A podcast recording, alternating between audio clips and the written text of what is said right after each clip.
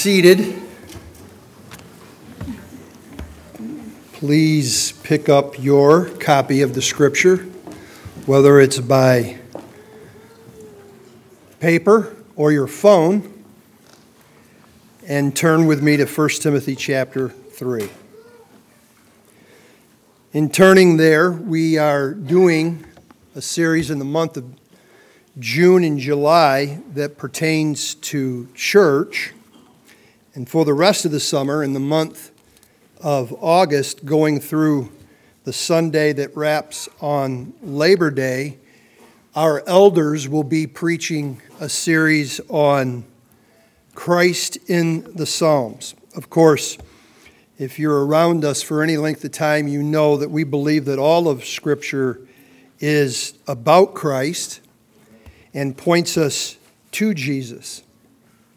I do want to say one more thing before we jump into the text in 1 Timothy chapter 3. Uh, this morning we'll be looking at the first seven verses. I am thankful for our time uh, to hear the confession and pardon. To be clear, church, you know this. One steps into life with God in repentant faith. That is, they come to a portion sometime in their life where the light goes on, where the truth of the gospel is revealed to them and their need for forgiveness of sin. In that, God's working, of course, through the work of the Holy Spirit, pointing them to Jesus they repent. They repent because they need to be forgiven, and then by faith in Jesus alone, they, they trust in Christ. That is certainly what we just witnessed. That is a one time act in the sense that it has gained us favor with God because we are resting on Jesus' life, death, and resurrection for the forgiveness of sin. But because God has saved us, and because in this life we do stumble into sin, and even for those of us at times have stumbled into egregious sin, repentance and belief in the gospel continue. They're always ongoing for the child of God who has been born of God. They couldn't stop it. That's a reality of being a Christian. So we do so every week, not in need of salvation, but because of our salvation. Because we know we want to walk in that newness of life that we just experienced for these four people this morning. Now let's look at our text here. This morning we'll be looking at elders. The scripture says this, reading from the first seven verses of 1 Timothy chapter 3. This saying is trustworthy. If anyone aspires to the office of overseer, he desires a noble task. Therefore, an overseer must be above reproach the husband of one wife, sober minded, self controlled, respectable, hospitable, able to teach, not a drunkard, not violent but gentle, not quarrelsome, not a lover of money. He must manage his own household well and with all dignity, keeping his children submissive. For if someone does not know how to manage his own household, how will he care for God's church? He must not be a recent convert, or he may become puffed up with conceit and fall into the condemnation of the devil. Moreover, he must be well thought of by, of by outsiders, so that he may not fall into disgrace and into the snare of the devil. Let's bow our heads together. Father, now we're thankful for this morning, the Lord's Day, the day we have come collected as the church does in local smaller societies, local churches, local gatherings, local assemblies that the New Testament calls the church. We pray you would bless your church around the globe as Christ is honored, preached, and exalted. We pray, Lord, this morning that the church will be built, our church will be built. And Lord, that you will use us, this light here in Sterling Heights, for the gospel and for the sake of your Son, the Lord Jesus. We pray for these things in the name of Jesus and by the power of the Holy Spirit. Amen. This series has uh, brought us to this point this morning. We're going to be looking at elders and elder rule. Elder rule is the church government that Christ Community Church holds to. So far in this series, we have looked at the preaching of the word. We have looked at the sacraments, both of which we'll experience today, as we've already mentioned, in both baptism and the Lord's Supper. And last week we looked at church membership. Membership today, of course, is elder rule. All of the redeemed of all of the ages, we were all collectively redeemed by Christ. This is clear from Ephesians chapter 1. And when we think of the church, we use, typically don't think of the church from the Old Testament, but certainly, as we explained last, last week, that the church, the assembly, the gathering of God's people came together, of course, in the Old Testament. So when you hear the word assembly, when you hear the word uh, congregation, when you hear of the word church, they're really speaking about the same thing. And I like the way Graham Goldsworthy puts this God's people in God's place, coming under God's blessing and rule. I think that's very helpful. Again, Graham Goldsworthy said this God's people in God's place under God's blessing and rule. And we really see that, of course, in the Old Testament. When it looks at time from the fall of Adam to the time we get to Abraham, as if the promise could be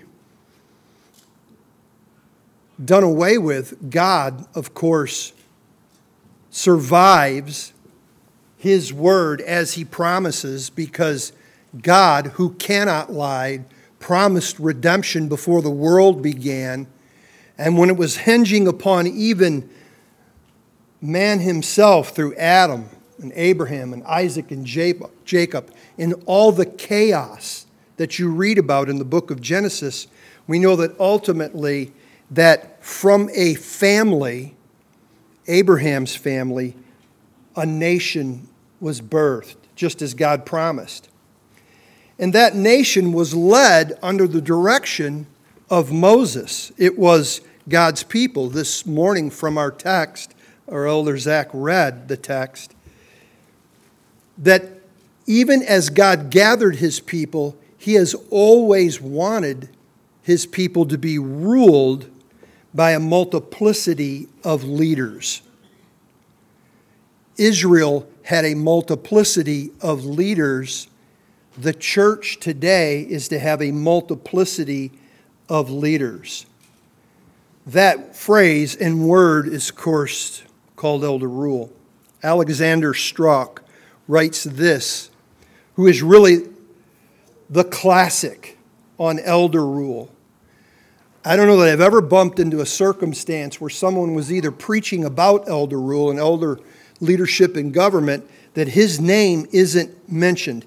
And I want to give you this real quick what he prescribes that are essential before he even dives into the text. He writes this book called Biblical Eldership, which a number of men in the church are moving through.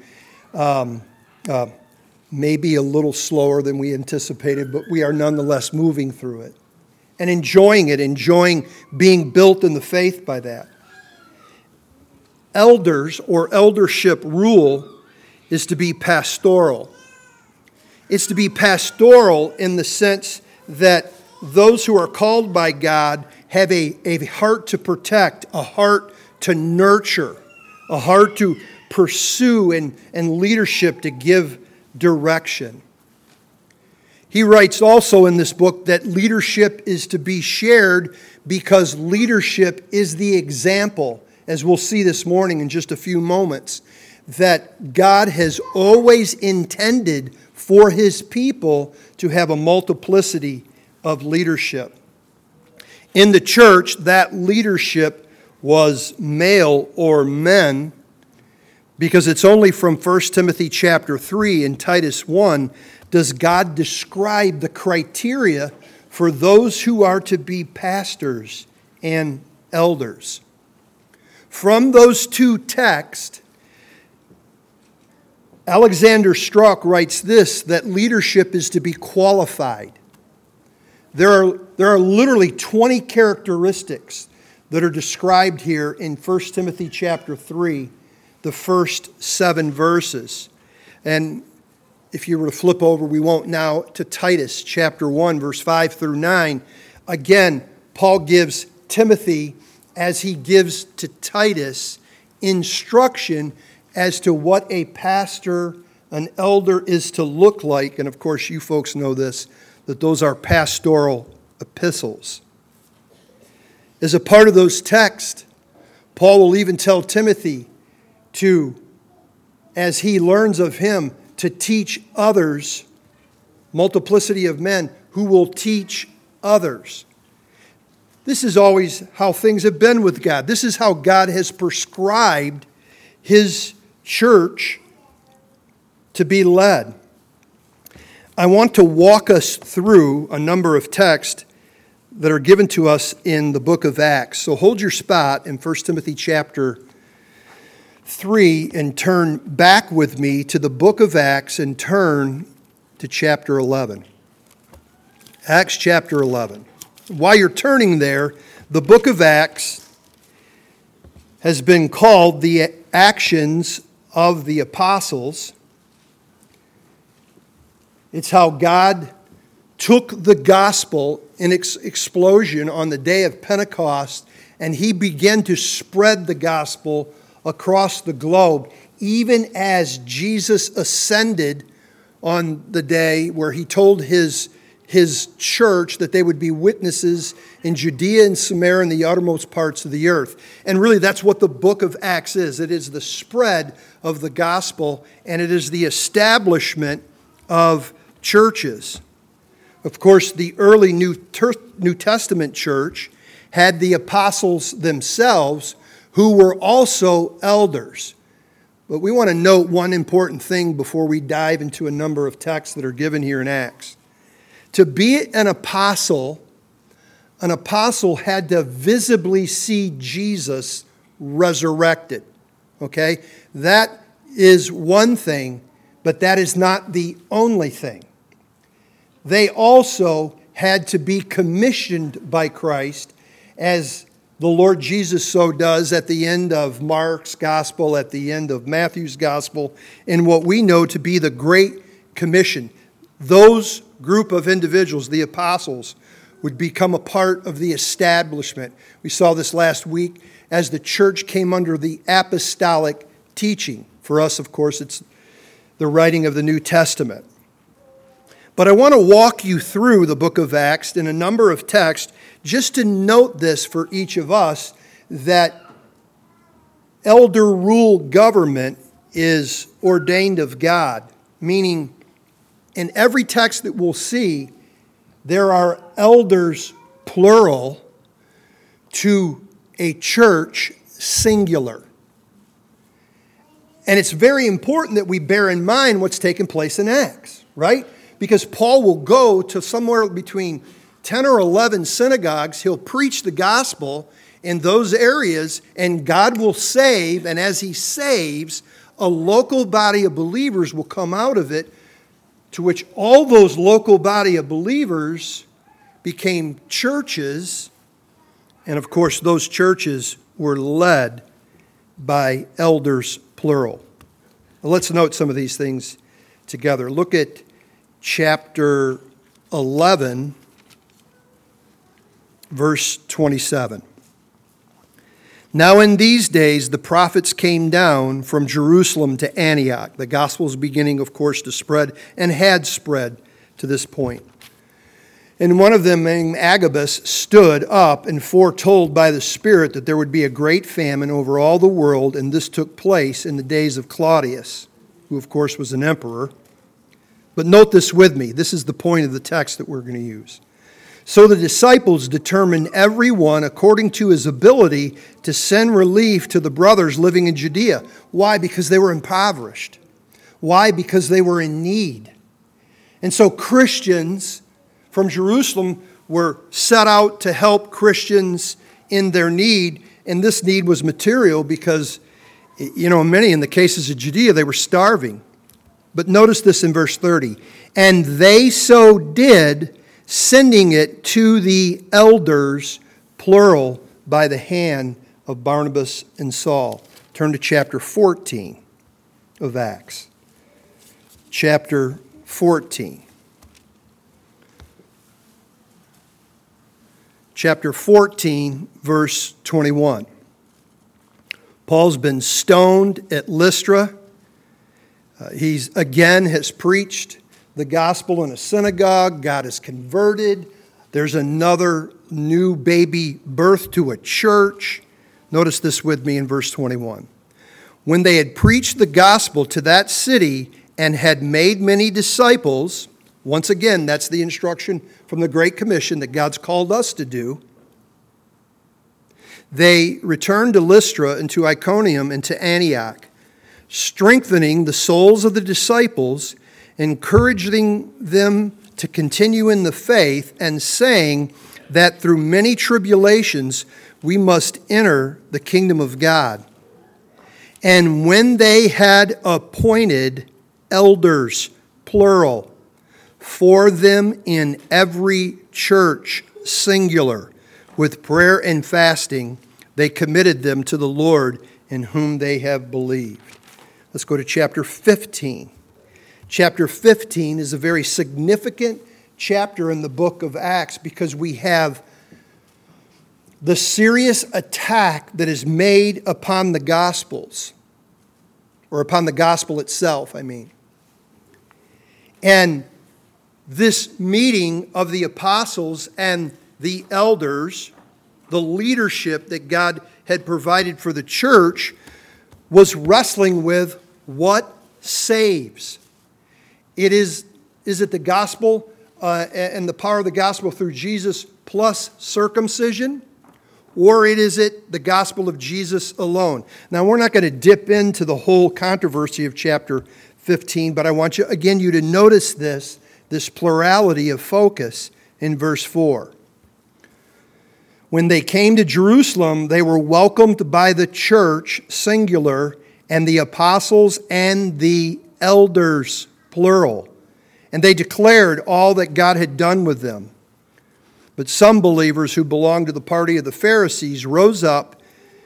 Is it necessary to circumcise them in order to keep the, to keep the law of Moses? This becomes the controversy. And so, who is going to be the ones that will settle the issue? Well, of course, we know that's Christ himself, but he does this as the great shepherd to these under shepherds that verse 6 tells us the apostles and the elders were gathered together to consider this matter. Once again, elders plural, church singular. Chapter 20 of Acts. Chapter 20. In Acts chapter 20, it's we'll look at verse 17 and 18. It says, Now from Miletus he sent to Ephesus, and he calls the elders, plural, of the church, singular, to come to him. And when they came to him, he said to them, and of course he speaks to them about his journeys and him, of course, on the precipice of death. Go to chapter 21 of Acts. One last one. Actually, two. I'm going to give you two more. Verse 17 of chapter 21 And now, when they had come to Jerusalem, the brothers received us gladly. On the following day, Paul went in with us to James, and all the elders, plural, were present. After greeting them, he related one by one the things that God had done among the Gentiles through his ministry. Now, please, one more time, turn with me to Philippians chapter 1 before we head back to our text. Philippians, the church at Philippi is considered one of the, one of the most developed churches in the New Testament. And the Apostle Paul, in his letter to the church at Philippi, notes that to us. We'll see this in verse 1 Paul and Timothy, and the servants of Christ Jesus, to all the saints in Christ Jesus who are at Philippi, notice this, with the overseers, plural, singular church, overseers, plural, and deacons, plural. Grace to you and peace from God our Father and the Lord Jesus Christ. Pastor Alex will preach on the office of the deacons next week. Now, what's the point? Why read this many texts? I think it's, it's clear that God has always desired a multiplicity of godly leaders to lead God's people. Elders, plural, church, singular. There's certain terminology that's given in the New Testament that speak of that office. There are actually uh, like, like five terms that are given, and given the context, you will always want to note this as you're reading the New Testament to see the terminology that God will use. And you'll see words like this pastor, you'll see shepherd, you'll see elder, you'll see bishop, and you will see overseer. All of those are really important terms, and it's terminology that is to be used interchangeably. Differing names to identify various function. Let me give you a couple examples. The word elder really comes from the synagogue. Again, it's, it's God's people at that time in God's place, under God's blessing and rule. The synagogues were in local villages. To be called an elder meant this it implied one had spiritual wisdom and maturity.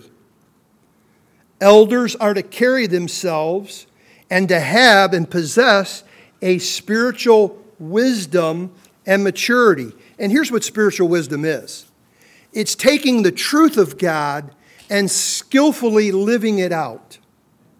No elder does this perfectly except for the great elder, the chief shepherd, the Lord Jesus. He, of course, did it perfectly. Yet this is to be true of all those who lead God's people. They're to possess a spiritual wisdom and maturity.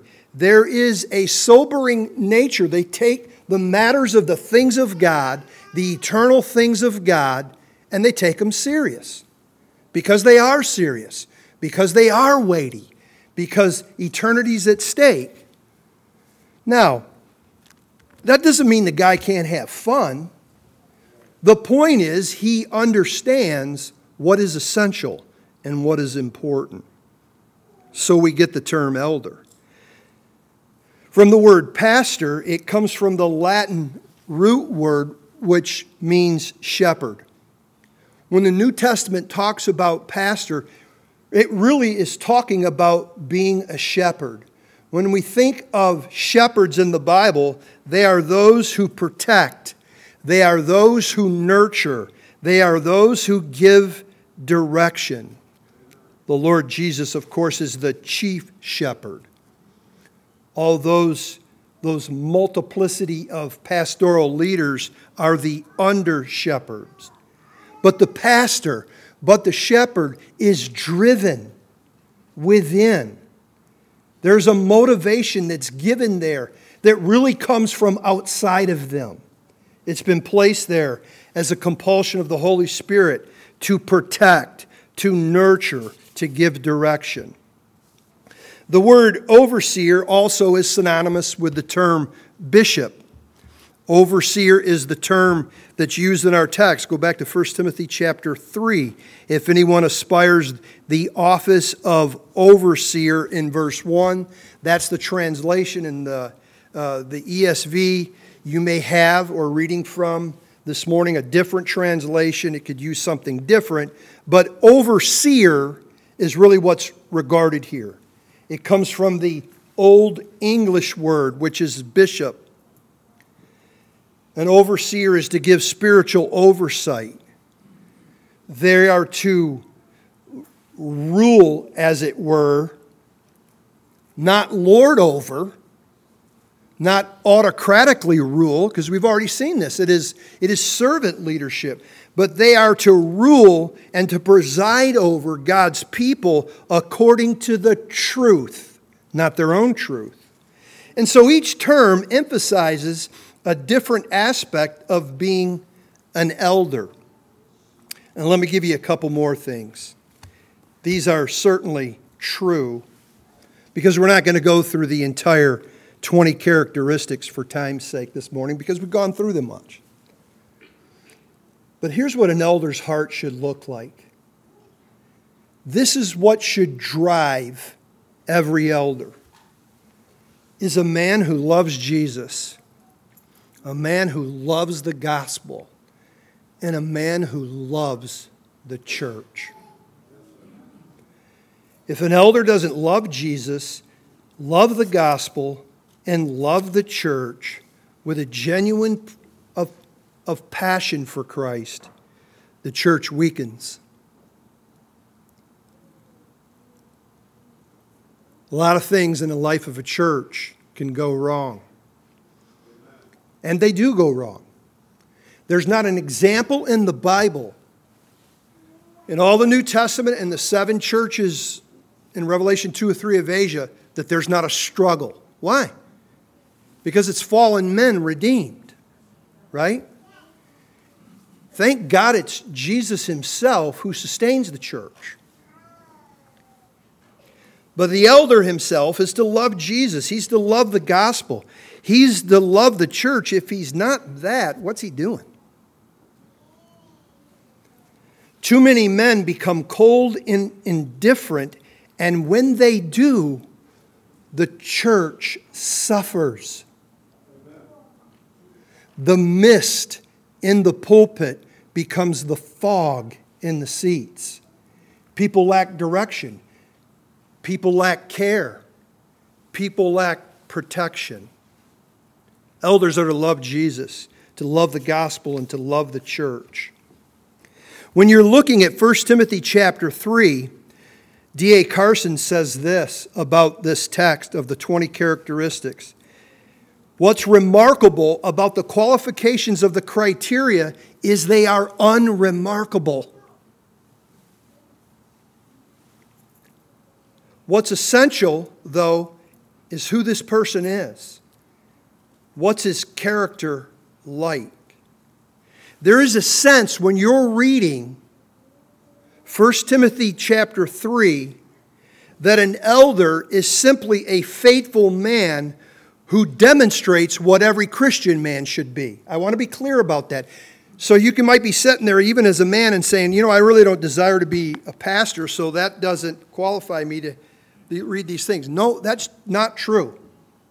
Matter of fact, when Paul is teaching Timothy and Titus, he's saying, the men in the church that look like this, they are the men that are to lead God's people. Now, there's some distinguishing characteristics that make them different in the sense of the office itself. Let me move through them real quick. Number one, if any man aspires to the office of overseer, that aspiration, that calling into the ministry is a compulsion that is driven by the Holy Spirit and not selfish ambition. It's driven by the Holy Spirit. Why? Because God is calling a man to serve, to pastor, to lead. Now, one can say, right, that they've been called of God, but if they don't meet the criteria, that disqualifies them from God. But the criteria is something like this. If each of these in a man were labels, were, were like these grips, in the characteristics, if you got a hold of it with two hands and you shook one of these labels, like lack self control or respectable, their lives fell apart. That would obviously be a glaring thing that one is, one is really not called or disqualified to ministry. But the first thing that drives an elder is that they have a Holy Spirit compulsion to become a pastor elder. The only other two distinguishing characteristic are this. Look at verse 6. He must not be a recent convert. Think of the churches across, particularly our own country, where we get this ideology if we set somebody in the pulpit who's popular, how many more people will he win to Jesus? As if God Himself were impotent to save. God doesn't need help, God needs obeyed. And so he leaves for us a criteria that no church should put a recent convert in. And I want us to understand this. This is first and foremost in care for the man. In care for the man. Lest he becomes puffed up with conceit and then his life is chewed up and spit out through the condemnation of the devil. A man should not become an elder who is a recent convert. God left that for us. The other characteristic that differs in terms of thus who want to faithfully live out and demonstrate a Christian life is able to teach. It's found in verse 2. Therefore, an overseer must be above reproach. That's like an overarching umbrella. And he is, in that verse, the last phrase, able to teach. Every other aspects are simple qualities that all godly men should pursue. Able to teach means this elders are to know the word they are to obey the word. And from knowing the word and obeying the word, they teach the word. They know the word, they obey the word, they teach the word. So it was in the life of Ezra to God's people in the Old Testament. So it was in the life of Nehemiah. Past that, I want to give you this practically what this text covers when you're looking which really should be the aspirations of all of us who are just men in general. First and foremost, of course, as we've talked about, they're to, they're to love the Lord Jesus. And they to see, they're to see their lives lived out of that relationship that a man has with Christ. And the first, clearest picture is what does his relationship with his wife look like? What you really have, what I'm going to describe here, are like these, these concentric circles. If a man says he loves Jesus, look into the countenance of his wife. Is she a woman that is flourishing? Or is she a woman that is cowering? He doesn't respect her, he doesn't hold her in high regard. I'm not saying she has to be an extrovert. I'm just saying because she has a relationship with this man who loves Jesus, her life blooms. God says that that's the order of the requirement. He says the same thing in Titus. Then, secondly, what does relationship look like in the home to children? He loves his wife Does he love his children?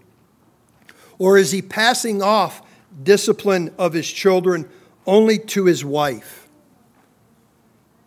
Because he doesn't faithfully love his wife well or his children well. Men who love Jesus love their wives. Men who love Jesus and love their wives love their children, and they will direct their children. If they don't do so, the practical example is given of if a man won't love and lead his children in discipline, how in the world is he going to take care in a loving relationship to the people of God? Well, the answer to that, that's a really a rhetorical question. He won't. He won't do it. He's to love his wife, he's to love his children, he's to love the church, he's to love other believers. He should have a directional love that wants to protect, wants to nurture, wants to direct in a faithful God given way. And then, lastly, on those circles, on the exterior, yet nonetheless, it is important. He's to love those who are outside the family of God because it's to those people he's to take the gospel to. Because every one of us setting in here who are a part of God's glorious church, someone, typically, though, of course, a multiplicity of people pointed us into the direction of Jesus. God alone saves, yet nonetheless, each of those people were instrumental. What's at stake? The strength of an elder board and the health of the church depend on the church's obedience of this blueprint. This is why the writer of Hebrews says this Obey them that have the rule over them. Why? In that they're going to give an account before God. I'll be honest with you, just talking about this now, that is daunting. That is daunting. But here's the hope for every one of us Jesus is the head of the church, Jesus is the Savior of the body. No one loves the church like Jesus and he will love them well. He'll love them, John 13, 1, even to the end. Jesus is the true shepherd. All others are simply under shepherds, which include the under shepherds of the seven elders that serve here. John 10 11 tells us that Jesus, as the true shepherd, he's the true shepherd because he goes and he finds the lost sheep he saves them, He protects them, and He keeps them. Jesus is the true overseer because He oversees the bishop of our souls. Why does Jesus do so? Because we are bought by the blood of Jesus. Jesus is the true pastor who knows the word. He knows the word because he is the word and he gives his word to his under shepherds to preach. Church, we are never without Jesus. And so the task for each of us seven men can appear daunting, or for those of you that aspire ministry, but man, we have Christ. And here's the promise of Christ He tells us He's the great shepherd, He tells us He'll never leave us nor forsake us. And He told us to come and dine at this meal he has provided for us. Let's pray. Father, now as we transition our service to a close, we are thankful to have experienced all your means of grace this morning. We're thankful for your word. We're thankful for the church and even these new members this morning as they have gone public with their faith in you. We pray, Lord, this morning, even in these next few moments, for the life that is tired and perhaps even hurting, that you will encourage and lift up their hearts, that Jesus, you have won the war. You suffered and died so that they could be forgiven. And then strengthen us with this Eucharist this morning. May we say thank you to you as we go out to live in the world that you've called us to. We pray for these things and we ask for these things in the name of Jesus and by the power of the Holy Spirit. Amen. Church, you may rise and go receive the elements.